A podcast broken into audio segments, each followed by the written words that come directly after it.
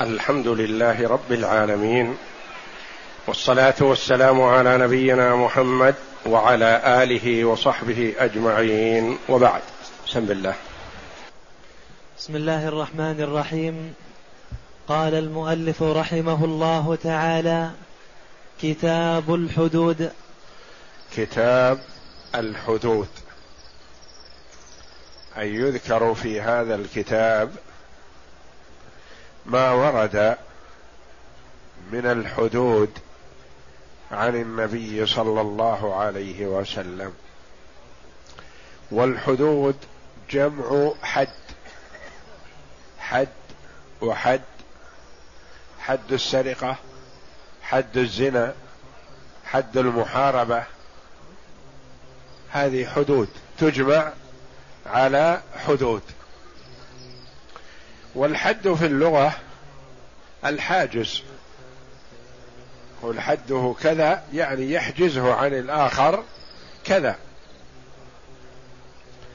وهي في الشرع عقوبات مقدرة شرعا لتمنع من الوقوع في المخالفات الشرعية.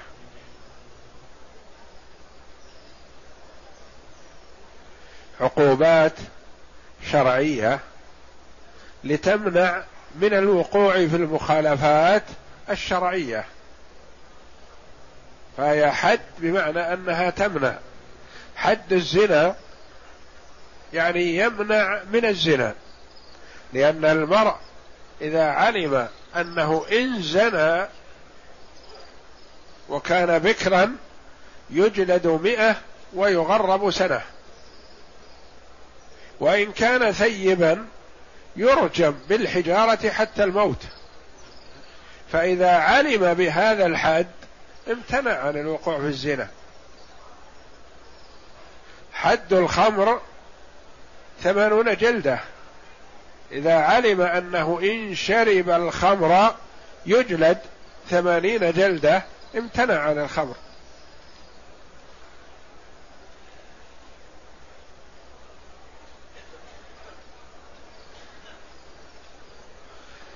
وهذه الحدود ثابتة بالكتاب والسنة والإجماع ويقتضيها العقل والقياس. وحفظ المجتمع من الشرور لأن الناس ليسوا على قلب رجل واحد منهم التقي ومنهم الشقي ومنهم الورع ومنهم الفاسق. منهم من يحب الاعتداء ويحب الظلم ويريده. لولا هذه الموانع لفتك بالمجتمع.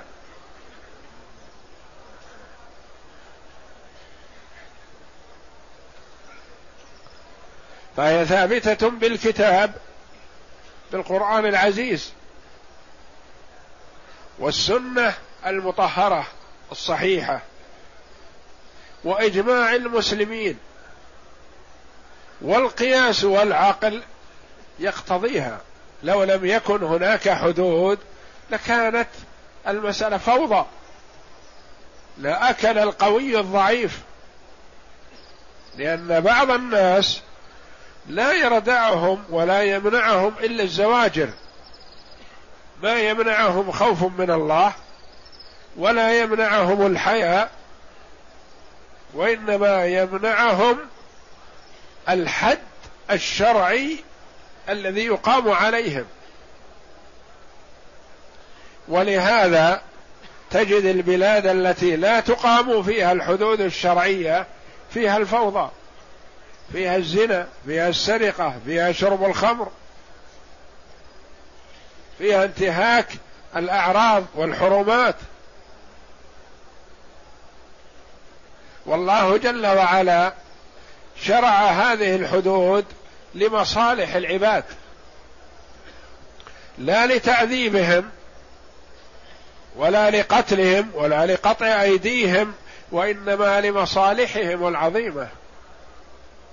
فصلاح البلاد والعباد بإقامة الحدود. وليس فيها قسوة ولا فيها غلظه وإنما هي رحمة ورأفة بالعباد يعني كلما اشتدت العقوبة تكون الرحمة أكثر. لأنها اشتدت العقوبة فتكون سببا لرحمة هذا الذي يريد الجناية.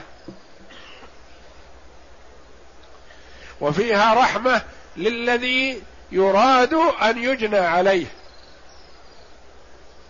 وفيها رحمة للمجتمع كله.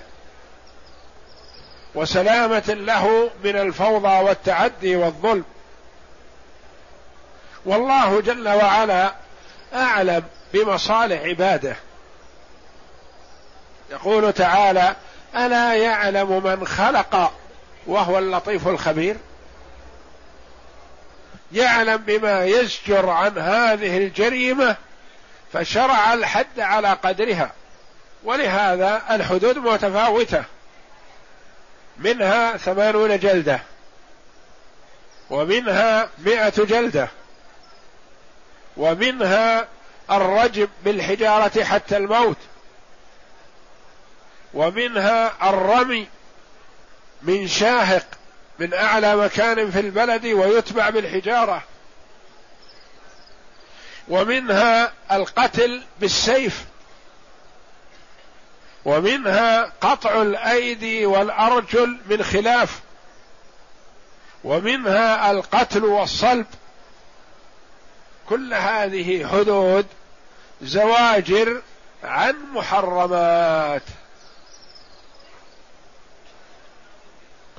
فلربما لو جعل حد الزنا أربعين جلدة لا سار عن الناس الكثير منهم ممن لا خلاق له إلى الزنا. يقول بسيط أربعين جلدة. يقضي وطره وشهوته وأربعين جلدة يتحملها. إن عثر عليه وأقيم عليه الحد فهي سهلة.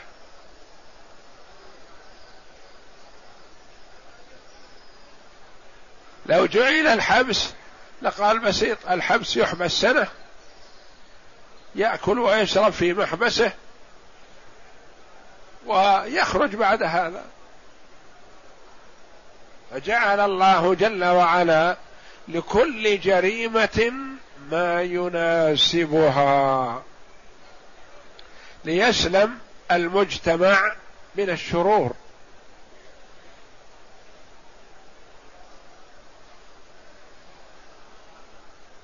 والله جل وعلا سمى القصاص الذي هو القتل حياة ولكم في القصاص حياة.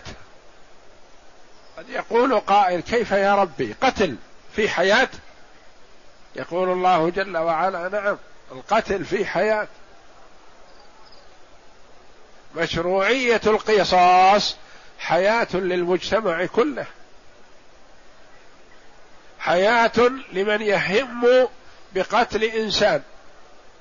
إذا علم أنه سيقتل امتنع. حياة, حياة لمن يراد قتله. إذا علم القاتل أنه إن قتل سيقتل امتنع عن القتل فسلم من يريد قتله. وسلم هو كذلك من القتل فيكون فيه سلامة. وقد يتواطى سبعون ثلاثون خمسون مئة على قتل شخص. فإذا علموا أنهم سيقتلوا امتنعوا. فكان فيه سلامة لهم. وعمر رضي الله عنه قتل سبعة من أهل اليمن تمالأوا على قتل شخص. فقيل له يا أمير المؤمنين تقتل سبعة بواحد؟ لو لم يقتل سبعة بواحد ماذا يكون؟ من أراد قتل شخص والراحة منه والقضاء عليه اجتمع عصبة من الناس وقتلوه من أجل أن يؤخذ منهم دية واحدة. كل واحد يطول ألف ريال. بسيط. فقال رضي الله عنه قولته المشهورة والله لو تمالأ عليه أهل صنعاء لقتلتهم به. لو تواطؤوا المجموعة كلهم أهل البلد كلهم على قتل شخص يقول لقتلتهم به. يعني في حماية القتل. وإلا لو أنه لا زاد عن الواحد ما قتل لكثر القتل. يجتمع عصبة عشرون من الناس مئة من الناس يتواطؤون على قتل شخص واحد فتفرق الدية عليهم.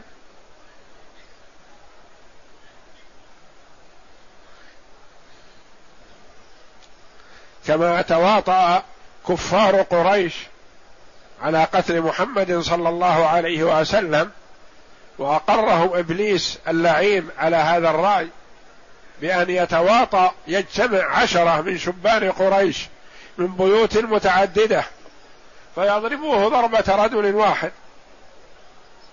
فما يستطيع بنو هاشم أن يقاتلوا قريشا كلها. فيرضوا حينئذ بالدية. يقولون ما نعطيهم دية واحدة نعطيهم عشر ديات. المهم أن يقضوا على محمد صلى الله عليه وسلم ولو أعطوهم مئة دية.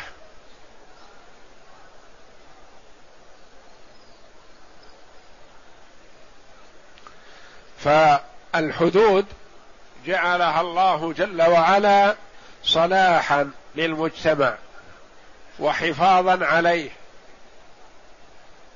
وسببا لاستتباب الأمن وانطلاق الناس في الأرض يبتغون من فضل الله.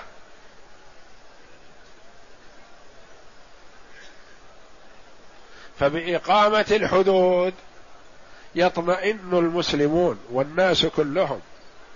حتى الكفار الذين هم في ولاية المسلمين يكونون مطمئنين.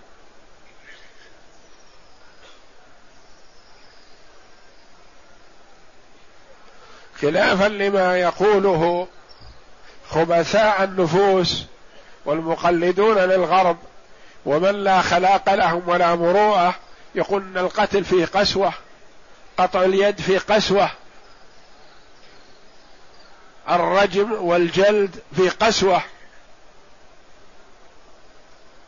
فيها رحمة وفيها حفظ للمجتمع وسلامة له من الشرور.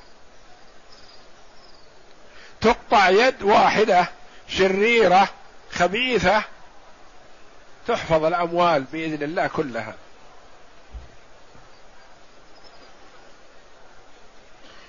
لما استنكر بعض المعترضين عن الشريعة على نصاب السرقة. نصاب السرقة كم؟ ثلاثة دراهم. ربع دينار. تقطع اليد في ربع دينار فصاعدا. ربع الدينار ثلاثة دراهم. إن الدينار 12 درهم. و مئة درهم تعادل بالعملتنا الحاضرة ستة وخمسين ريال سعودي بالفضة. يعني ثلاثة دراهم أقل من ريال. تقطع اليد. وإذا جنى جاني على هذه اليد خطأ تكون ديتها خمسين ألف نصف الدية. وإن كان عمدا ففيها القصاص. فيعترض المعترض يقول تقتل تقطع اليد في ثلاثة دراهم بينما لو اعتدي عليها تكون بخمسين ألف. خمسين من الإبل. فأجابه بعض الأخيار بعض العلماء قال لما كانت أمينة كانت ثمينة غالية. يد أمينة ما امتدت إلى الحرام. ما نستسهلها. نعظم شأنها. إذا تعدى عليها معتدي نقول خمسين من الإبل. لكن يد سرقت. لكن لما خانت هانت. خانت سرقت. صار ما لها قيمة. صار وجودها فساد في المجتمع فتقطع حتى يسلم المجتمع من شرها. يكون ماله إلا يد واحدة ما يستطيع يسرق بها. نعطله عن هذه المهنة الرذيلة الدنيئة.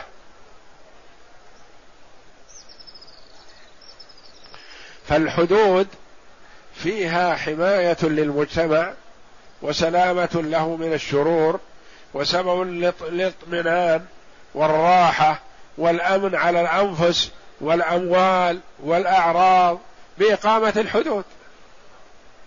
وإذا عطلت الحدود ذهب الأمن. وذهب الاستقرار وذهبت الطمأنينة وخاف الإنسان على نفسه.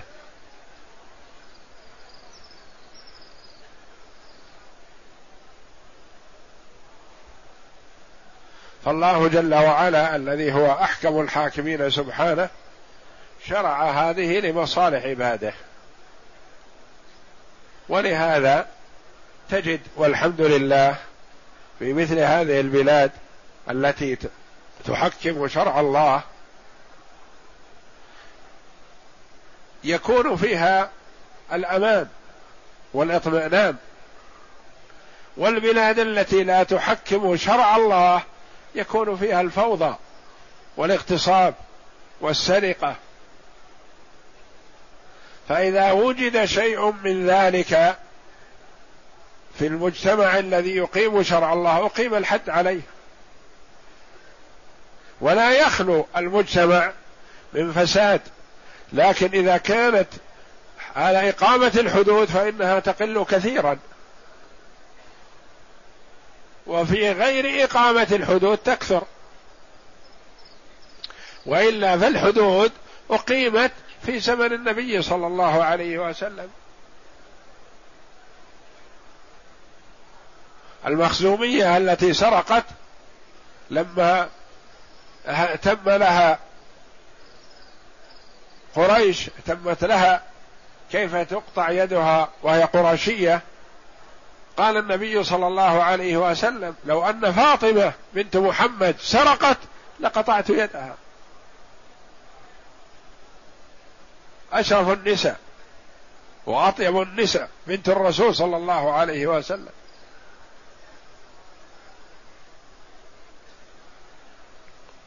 وعاب على أسامة رضي الله عنه وهو حبه وابن حبه لما جاء يشفع في هذه المرأة. قال تشفع في حد من حدود الله؟ ما في مجال للشفاعة. صلاح المجتمع بإقامة حدود الله. والحدود أنواع. حد المحاربة وحد الزنا وحد السرقة وحد شرب الخمر وغيرها من الحدود التي سنأخذها إن شاء الله بالاستقراء نعم.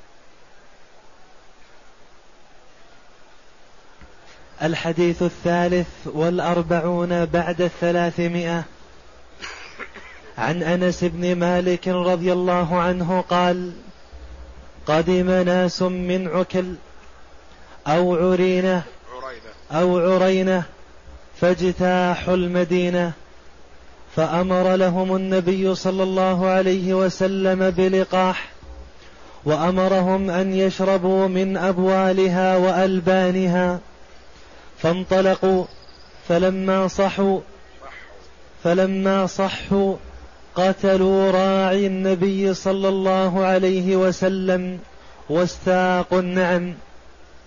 فجاء الخبر في أول النهار فبعث في آثارهم فلما ارتفع النهار جيء بهم فأمر بهم فقطعت أيديهم وأرجلهم من خلاف وسمرت أعينهم وتركوا في الحرة يستسقون فلا يسقون.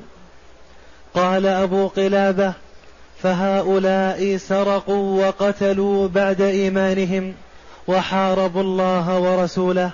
أخرجه الجماعة. اجتويت البلاد. إذا كرهتها إذا كرهتها وإن كانت موافقة. واستوبأتها إذا لم توافقك. هذا الحديث حديث عظيم في بيان حكم المحاربين وقطاع الطريق والمرتدين عن الإسلام. يقول أنس بن مالك رضي الله عنه قدم ناس من عكل عكل قبيلة من قبائل العرب من العدنانيين من العرب المستعربة من ذرية إسماعيل ابن إبراهيم الخليل عليهم وعلى نبينا أفضل الصلاة والسلام. أو عرينة عرينة من العرب من القحطانيين من العرب العاربة. اللي كانوا من أصل العرب. ذرية إسماعيل يقال لهم العرب المستعربة. يعني تعلموا العربية فيما بعد. وأهل اليمن القحطانيون يقال لهم العرب العاربة يعني عرب من أصلهم. وهذا شك من الراوي أنهم من عكل أو من عرينة. المهم هم جاءوا من البادية. أعراب من البادية. جاءوا مسلمين. أسلموا ومكثوا في المدينة. كانت طبيعتهم ومساكنهم في البادية في البرية. وسكنوا في المدينة فما ناسب لهم جوها. لأن غالب الناس إذا جاء إلى مكان غير الذي اعتاده تغير عليه الهواء والماء والطعام فتأثر. فاجتووا المدينة أصابهم الجوى والجوى مرض في البطن. نوع من أنواع الأمراض يكون بسبب تغير الجو أو تغير الطعام. النبي صلى الله عليه وسلم الرؤوف الرحيم بالأمة طبيب الأبدان والقلوب عليه الصلاة والسلام يراعي الصغير والكبير المتعلم والعامي ساكن المدينة وساكن القرية وساكن البرية ويتفقد أحوالهم عليه الصلاة والسلام. فراى ان اعادتهم إلى ما كانوا تعودوه من قبل فيه خير لهم. ولا يريدهم ان يعودوا إلى اوطانهم يبعدوا عن النبي صلى الله عليه وسلم. اذا صاروا حول المدينة ممكن ان ياتوا يصلوا الجمعة مع النبي صلى الله عليه وسلم يأتوا في بعض الأيام يسمعوا بعض الدروس يستفيدون بخلاف ما إذا صاروا بعيدين عن النبي صلى الله عليه وسلم. فاختار لهم صلى الله عليه وسلم أن يلحقوا بإبل الصدقة. وإبل الصدقة تكون في مواطن قريبة من المدينة وتكون في البرية بحيث ترعى العشب وترد الماء ولا تحتاج إلى نفقة. وتكون للنوائب لنوائب المسلمين. تصرف في مصالحهم. ف وكان فيها اللبن. فاختار لهم صلى الله عليه وسلم أن يلحقوا بإبل الصدقة. ليشربوا من ألبانها غذاء. وابوالها دواء. هذا من الطب النبوي. البول بول الإبل طيب للجسم وخاصة بعض الأمراض. إذا كان المرض في المعدة في البطن يشرب من بول الإبل على أول خروجه منها وعدم تلوثه بأشياء أخرى يكون فيه علاج. يخرج ما في البطن من الفضلات ومن المؤذيات ومن الديدان وغيرها مثلا ويعالج القرحات التي تكون فيها وليس علاجا لكل مرض. يتوهم الإنسان أنه يستعمل لكل شيء فربما استعمله في شيء يضره. فهو علاج بمثل هؤلاء.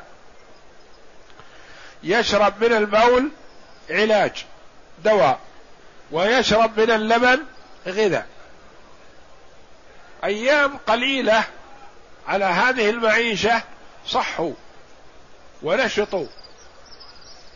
ولكون الإيمان ما تمكن من قلوبهم جفاة فيهم الجفا وما طولوا في المدينة ما جلسوا إلا أيام. وأيام كانوا فيها مرضى ما تفقهوا في دين الله. وتلاعب بهم الشيطان لما شبعوا. حينما كانوا مرضى ما كانوا يفكرون في العمل السيء.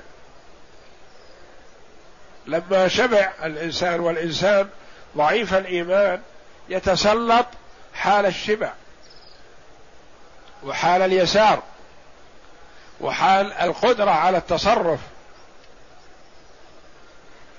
فلما شبعوا وصحوا وقويت أبدانهم وتلاعب بهم الشيطان وكانت أحب الأموال إليهم وإلى غيرهم من الناس الإبل. فيقول النبي صلى الله عليه وسلم فوالله لأن يهدي الله بك رجلا واحدا خير لك من حمر النعم. ذلك أن حمر النعم عند العرب غالية غالية في نفوسهم ومحبوبة إليهم. نعم إبل كثيرة وطيبة وحسنة وفيها راعي أو راعيان أو أكثر وهم مجموعة يتمكنون من تربيطهم وقتلهم واستياق الإبل. وما في نفوسهم وقلوبهم إيمان يحجزهم ويمنعهم. ولحكمة يريدها الله جل وعلا ليشرع لعباده. فتلاعب بهم الشيطان فأقدموا على الراعي أو الرعاة فقتلوهم واستاقوا النعم. الله جل وعلا مطلع لا تخفى عليه خافية. جاء الخبر إلى النبي صلى الله عليه وسلم في الصباح. أنا أول ما فعلوا ما فعلوه. فأرسل النبي صلى الله عليه وسلم في أثرهم ومعهم مع المرسلون قصاص الأثر اللي يعرف الأثر وين ذهبوا هذا مكان الإبل مكان سرح الإبل أين توجهوا هنا أو هنا تبعوهم حتى وجدوهم يظنونهم من جهلهم وضلالهم أنهم سلموا استاقوا الإبل وذهبوا. فجيء بهم في نفس اليوم. حينما ارتفع النهار يعني الظهر أو بعد الظهر. وذهبوا بعيد. فأمر النبي صلى الله عليه وسلم بمعاقبتهم لقاء ما فعلوا. فعلوا وأجرموا جرما عظيما. فما حبسهم النبي صلى الله عليه وسلم وما استتابهم لأنهم فعلوا فعلا شنيعا وقتلوا.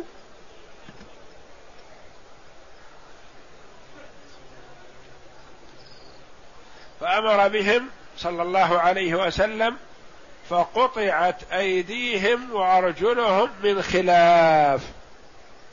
قطعت اليد اليمنى والرجل اليسرى. والعادة المتبعة أن من قطعت يده حدا أو قطعت رجله حدا أنها تحسم إيش معنى تحسم تكوى بالنار حتى يتوقف الدم.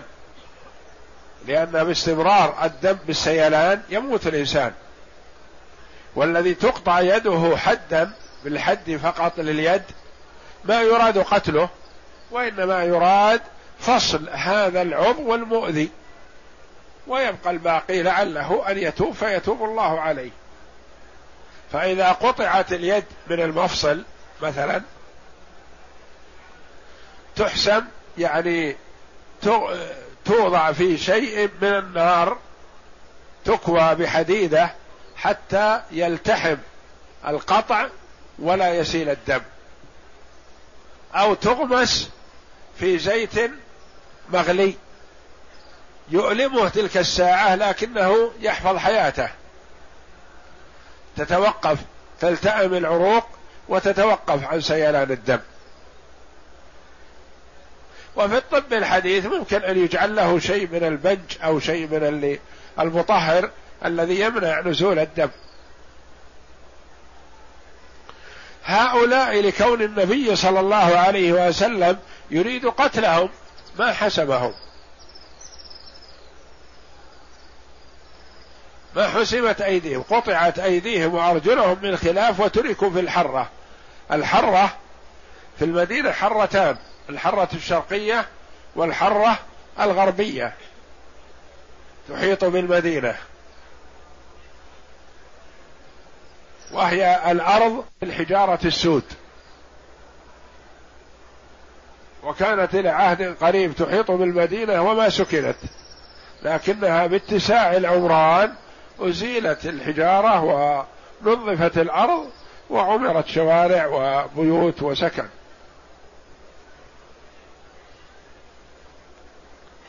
وتركوا في الحرة يستسقون يطلبون السقيا فلا يسقون لأنهم مجرمون. يراد قتلهم.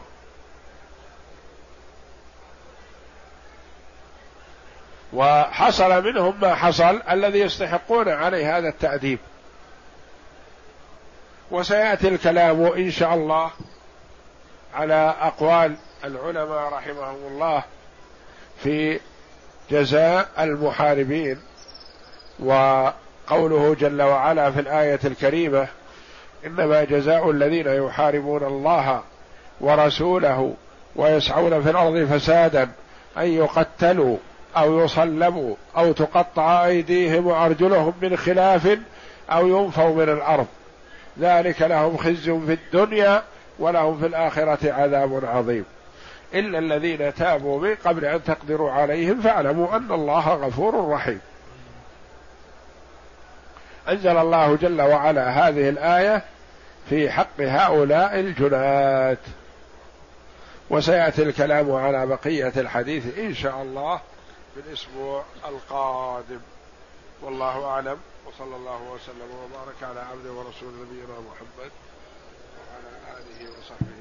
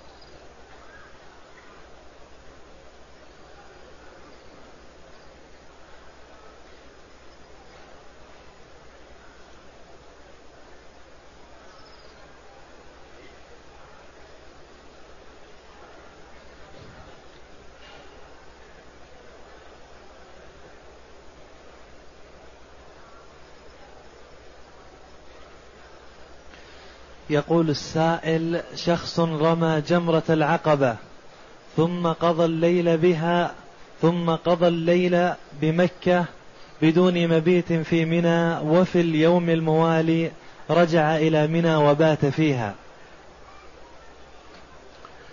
إذا كان انصرافه من مزدلفة بعد منتصف الليل ثم توجه إلى منى ورمى جمرة العقبة ثم توجه إلى مكة ليقضي حجه بالطواف والسعي فلا بأس عليه إن شاء الله لأن ليلة عيد النحر ليست من ليالي منى هي من ليالي ليلة مزدلفة. فإذا أذن له في الانصراف من مزدلفة بعد منتصف الليل فهو يقضي بقية ليلته في منى أو في مكة. لا حرج عليه إن شاء الله.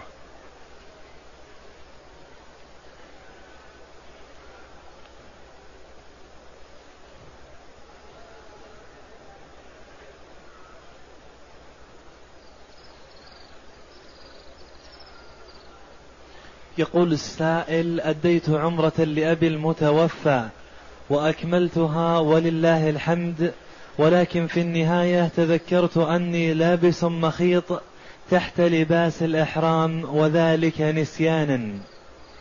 ما دام أن هذا نسيان فلا شيء عليك والحمد لله. لأن يعني لبس المخيط جهلا أو نسيانا لا فدية فيه. ولا إثم إن شاء الله.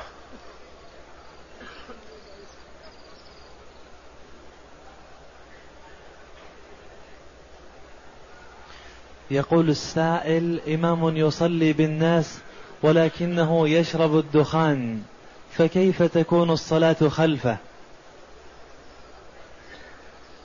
الصلاة خلفه صحيحة إذا لم تجد سواه لكن الأولى أن تحرص على الصلاة خلف التقي. فإذا كان هذا الإمام ممكن أن يناصح ليترك الحرام فحسن.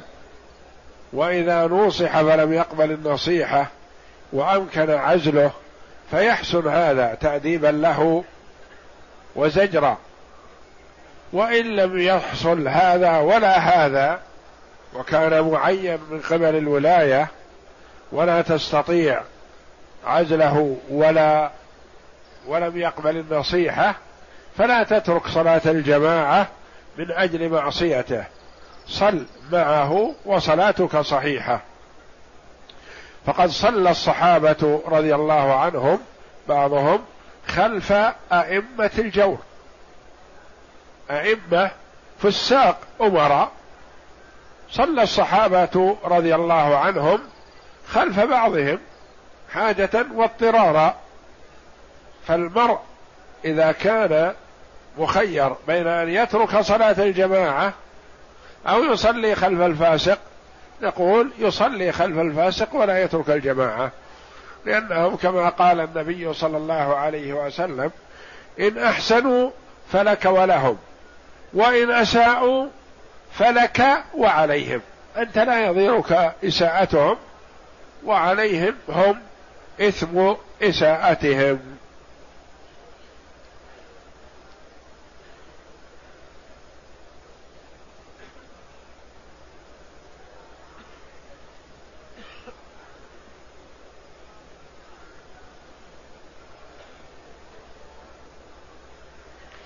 يقول السائل ذهبت إلى جدة وعدت بعمرة ولبست لباس الإحرام قبل دخول الحرم فهل إحرامي صحيح؟ إذا كنت ناو العمرة في جدة ولم تلبس ملابس الإحرام لغرض من الأغراض فإحرامك صحيح وعليك فدية لبس المخيط وإن كنت لم تنوي الإحرام من جدة وأنت تريد النسك لكن ما عقدت النية إلا بعدما قاربت حول حدود الحرم.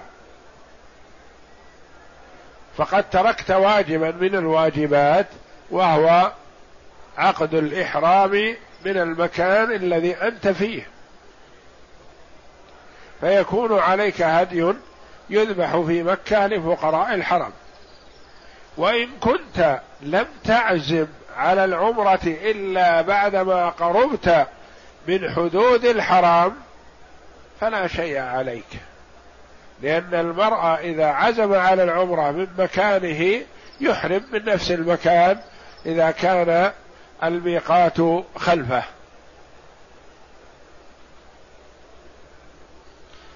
يقول السائل ما صحة حديث صلاة التسابيح؟ حديثها ليس بالقوي ولم يأخذ به كثير من العلماء رحمهم الله من أئمة الحديث. فما يحسن للمرء أن يأخذ به؟ وعندنا من النوافل والرواتب والسنن الثابتة عن النبي صلى الله عليه وسلم في أحاديث صحيحة ما فيه غنية وكفاية والحمد لله. يواظب المسلم على السنن الرواتب وعلى الوتر وعلى النوافل المطلقة وعلى الصلوات السنن التي بعد الوضوء وبعد الأذان وهكذا ففيها خير عظيم. وليس بحاجة إلى أن يأتي بأمور عبادية ما ثبتت بأحاديث صحيحة. فلذا كره كثير من العلماء كالإمام أحمد بن حنبل رحمه الله إمام أهل السنة الأخذ بها. فقال لا يعتمد عليها.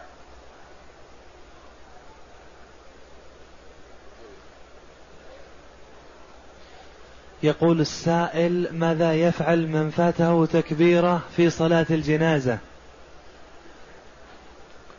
إذا فاتته تكبيره أو أكثر في صلاة الجنازة فإنه يكبر متى ما تهيأ لذلك.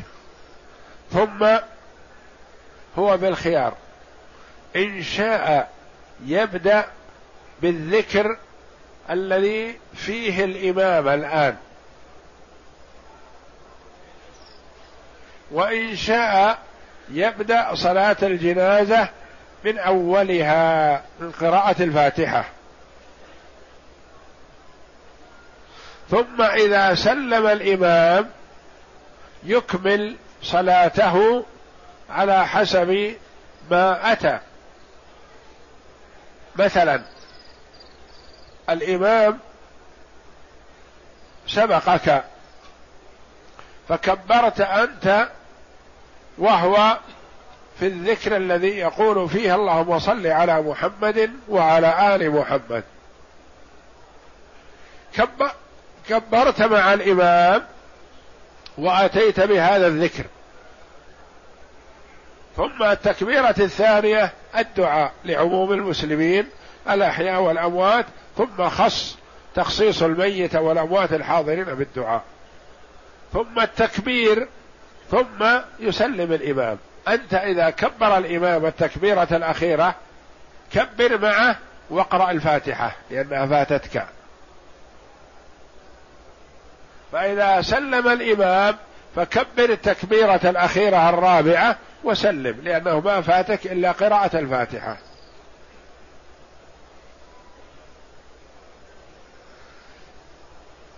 ولك الخيار إذا كبرت مع الإمام أن تبدأ صلاة الجنازة من أولها. يعني الإمام في الصلاة على النبي صلى الله عليه وسلم.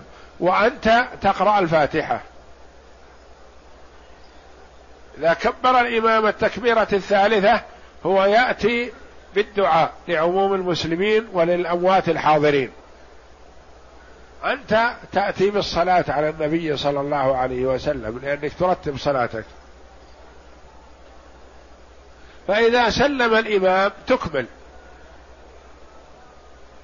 لكن لعل الطريقة الأولى أحرى أن تصادف الإمام فيما هو فيه ليكون ذكرك مع الإمام.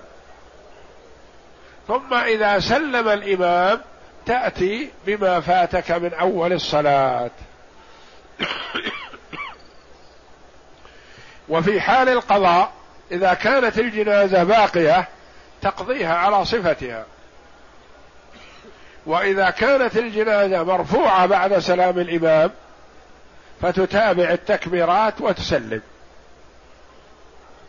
لأنه في المساجد الصغيرة مثلا إذا رأى أهل الجنازة من يكمل صلاته يتركون الجنازة باقية لأنه يصلى عليها.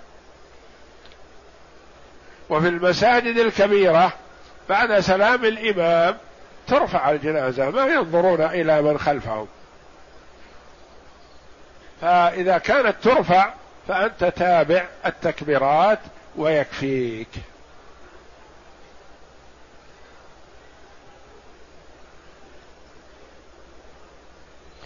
يقول السائل رجل حج من مكة بأمه وزوجته وطاف طواف الإفاضة ولم يسعى فماذا يجب عليه؟ يجب عليه أن يبادر بالسعي لأن السعي ركن من أركان الحج فأركان الحج أربعة نية الدخول في النسك والوقوف بعرفة والطواف والسعي.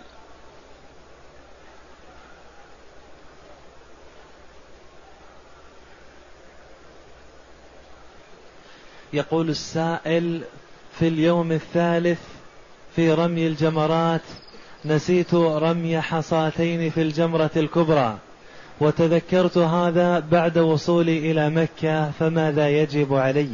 ما يجب عليك شيء إن شاء الله يكفيك ما فعلت.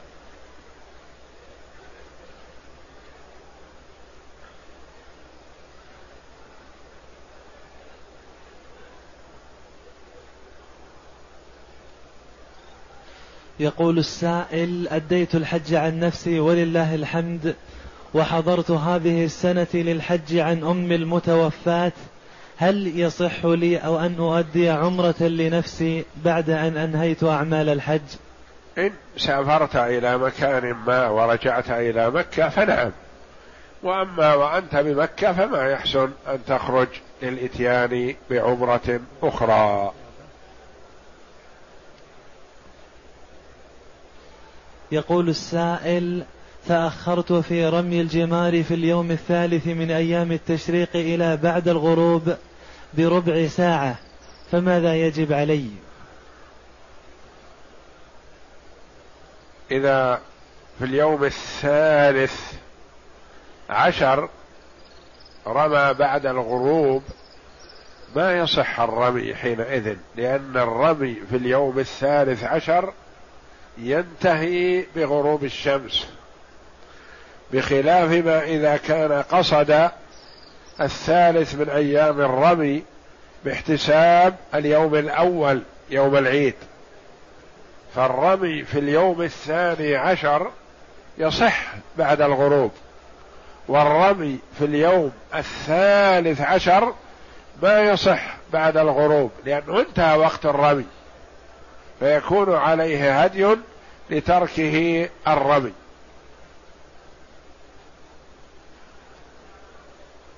يقول السائل ما حكم من يسرق في الحرم وما هو جزاؤه؟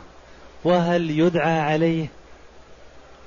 يحرم على المرء أن يسرق في الحرم وفي غيره.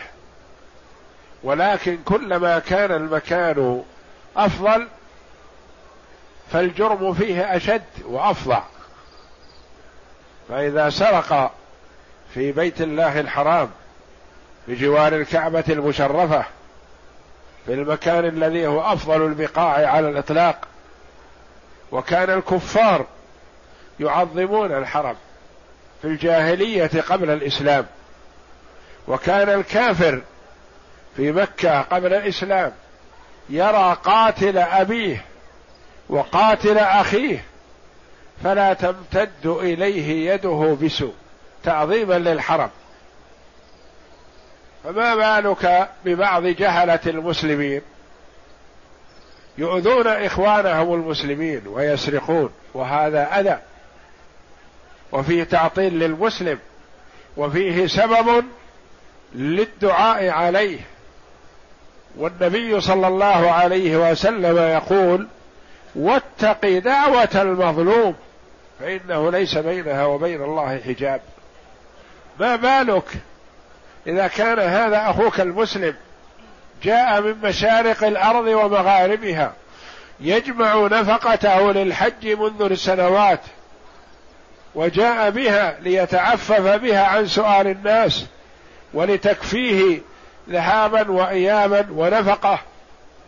فإذا به بهذا الشقي يتعدى عليه ويأخذها منه ظلما وعدوانا. والنبي صلى الله عليه وسلم قرن حرمة الأموال بحرمة الأعراض وحرمة الدماء. جعل الأموال مثل الدماء والأعراض.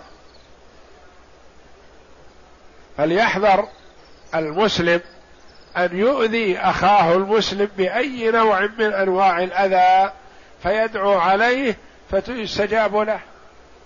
واتق دعوة المظلوم فإنه ليس بينها وبين الله حجاب. وهذا من افظع الظلم أن تتعدى على مال أخيك المسلم الذي أعده لحج بيت الله الحرام وجمعه منذ صغره ليحج به. فتأتي إليه وتسرقه منه. هذا ظلم وخطأ. فإن دعا عليك فحري أن يستجاب له. فلا يوفق السارق لا في الدنيا ولا في الآخرة والعياذ بالله.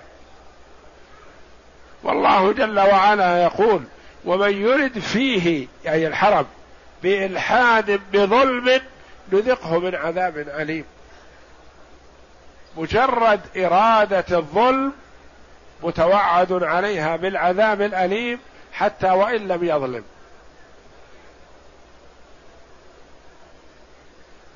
فحري بالمسلم أن يحذر ظلم أخيه المسلم في ماله وفي عرضه وفي دمه. ويقول صلى الله عليه وسلم إن دماءكم وأموالكم وأعراضكم عليكم حرام كحرمة يومكم هذا يوم النحر يوم العيد.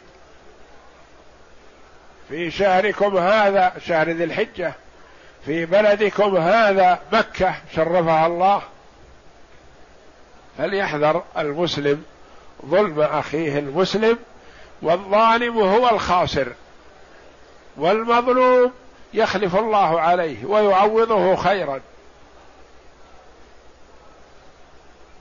والظالم معرض نفسه للخطر العظيم بدعوة أخيه المسلم عليه.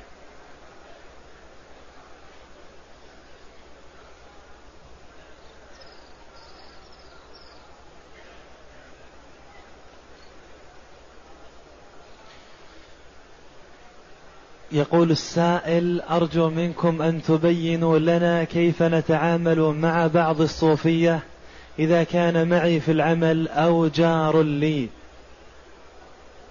الصوفية أنواع ودرجات. المنهمك في العبادة الزاهد في الدنيا المقبل على الآخرة يقال له صوفي. يعني يلبس الخشن من الصوف ويقبل على طاعة الله. لا نظر له في الدنيا. والذي يتبرك بالقبور ويحرص على دعاء الله عندها هذا خطأ وجرم. والذي يسأل أصحاب القبور ويعتقد أنهم يملكون شيئا من النفع أو أنهم يدفعون شيئا من الضر هذا كفر وخروج من ملة الإسلام. فعليك أخي أن تنظر من تسأل عنه. أهو واقع في الشركيات يرى أن أصحاب القبور لهم تأثير ولهم نفع فهذا كافر ولا يصح أن تصلي معه. ولو صليت وحدك لا تصلي معه لأن فرق بين صاحب المعصية وصاحب الكفر. صاحب المعصية صل معه. ما دام يشهد أن لا إله إلا الله وأن محمدا رسول الله وأنت لا تجد غيره صل معه. لكن كافر لا تصل معه. مشرك لا تصلي معه. يسأل أصحاب القبور ويعتقد في الأولياء والأضرحة وأنهم ينفعون وأنهم يشفعون وإلى آخره. هذا كافر والعياذ بالله. لا تصح الصلاة معه. وصل وحدك ولا تصلي معه. فعليك أخي أن تنتبه لمن تسأل عنه إن كان من حيث العبادة والخضوع والتذلل وهو عابد لله ومجتنب لملاذ الدنيا وإن كانت مباحة فهذا لا بأس صل خلفه. وإن كان عنده اعتقادات شركية فلا يجوز أن تصلي خلفه.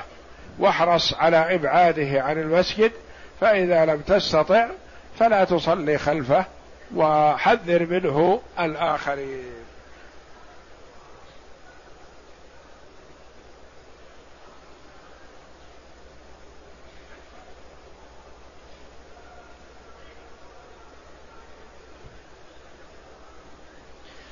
يقول السائل هل مع طواف الوداع سعي بين الصفا والمروة؟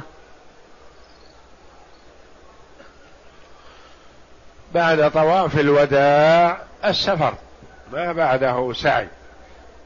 لأن السعي ما يصح أن يتقرب به إلا سعي مع العمرة ركن من أركان العمرة وسعي مع المفرد بالحج. وسعي مع المتمتع بالعمرة إلى الحج. سعي للعمرة وسعي للحج. يعني حاج متمتع عليه سعيان. سعي للعمرة وسعي للحج. معتمر فقط عليه سعي للعمرة. مفرد الحج أو قارن الحج والعمرة عليه سعي واحد. ولا يكرر السعي. كله سبعة أشواط. تبدأ بالصفا وتنتهي بالمروة.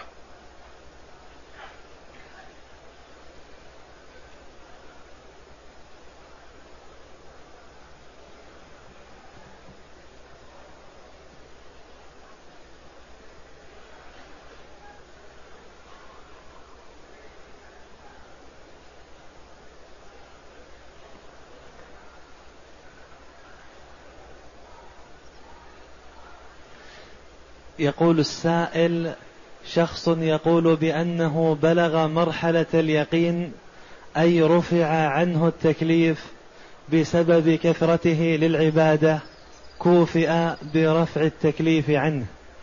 هذا الكفر والعياذ بالله والضلال والبعد عن الصواب والحق. ما ترتفع التكاليف عن أحد. النبي صلى الله عليه وسلم أفضل الخلق على الإطلاق وأعرف الخلق بربه تبارك وتعالى. قال الله جل وعلا له واعبد ربك حتى يأتيك اليقين. ما هو اليقين؟ الموت. اعبد ربك حتى الموت. وقام صلى الله عليه وسلم حتى تفطرت قدماه. حتى رق له من حوله وقالت له عائشة رضي الله عنها تفعل يا رسول الله هذا؟ وقد غفر الله لك ما تقدم من ذنبك وما تأخر. يعني أرفق بنفسك قليل. قال يا عائشة أفلا أكون عبدا شكورا؟ ما دام أن الله غفر لي ألا أشكره على هذا العطاء؟ والذي يدعي هذا لنفسه أو لغيره فهذا كفر والعياذ بالله. فالتكاليف الشرعية ما تسقط عن أحد ما دام العقل باق. فإذا ذهب عقله واختل نعم تسقط التكاليف. يكون غير مكلف. لأن مناط التكليف العقل. واليقين الوارد في الآية الكريمة هو الموت لأنه حق ويقين حتى يأتيك الموت. وهذه ضلالة وفكرة خاطئة ووسوسة من الشيطان بأن هذا العبد وصل إلى درجة ما يكلف. من هو الذي يصل إلى درجة أعلى من درجة النبي صلى الله عليه وسلم؟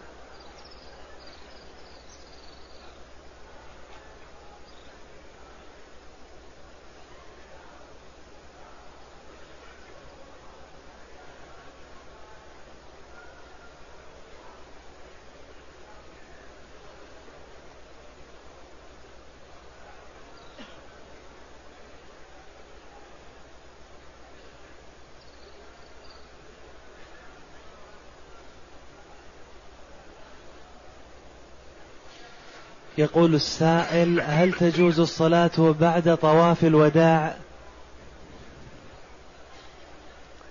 نعم يا أخي إذا طفت طواف الوداع ثم حضرت الصلاة المفروضة فصل. أو حضرت صلاة ثم صلاة أخرى طفت مثلا قبل الظهر على نية أنك تسافر بعد الظهر. فحضرت صلاة الظهر وصليت. ثم ذهبت إلى سكنك لتنتظر رفقتك.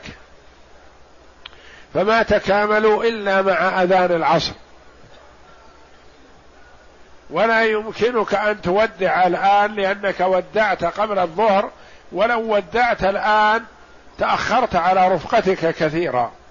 فتكتفي بالوداع الأول وتصلي العصر مع الإمام ولا يضيرك. وليس هناك عدد من الصلوات. يقال بعد الوداع صلي صلاتين أو صلاة أو ثلاث. ما ورد هذا. وإنما الوداع يكون قبيل السفر حسب الإمكان. حسب الإمكان والحمد لله. لا حرج. ما يمكنك أن تودع مثلا بعد المغرب وسفرك بعد العشاء مباشرة مثلا تودع قبل المغرب. تودع بعد العصر. حسب الإمكان لا حرج عليك والحمد لله.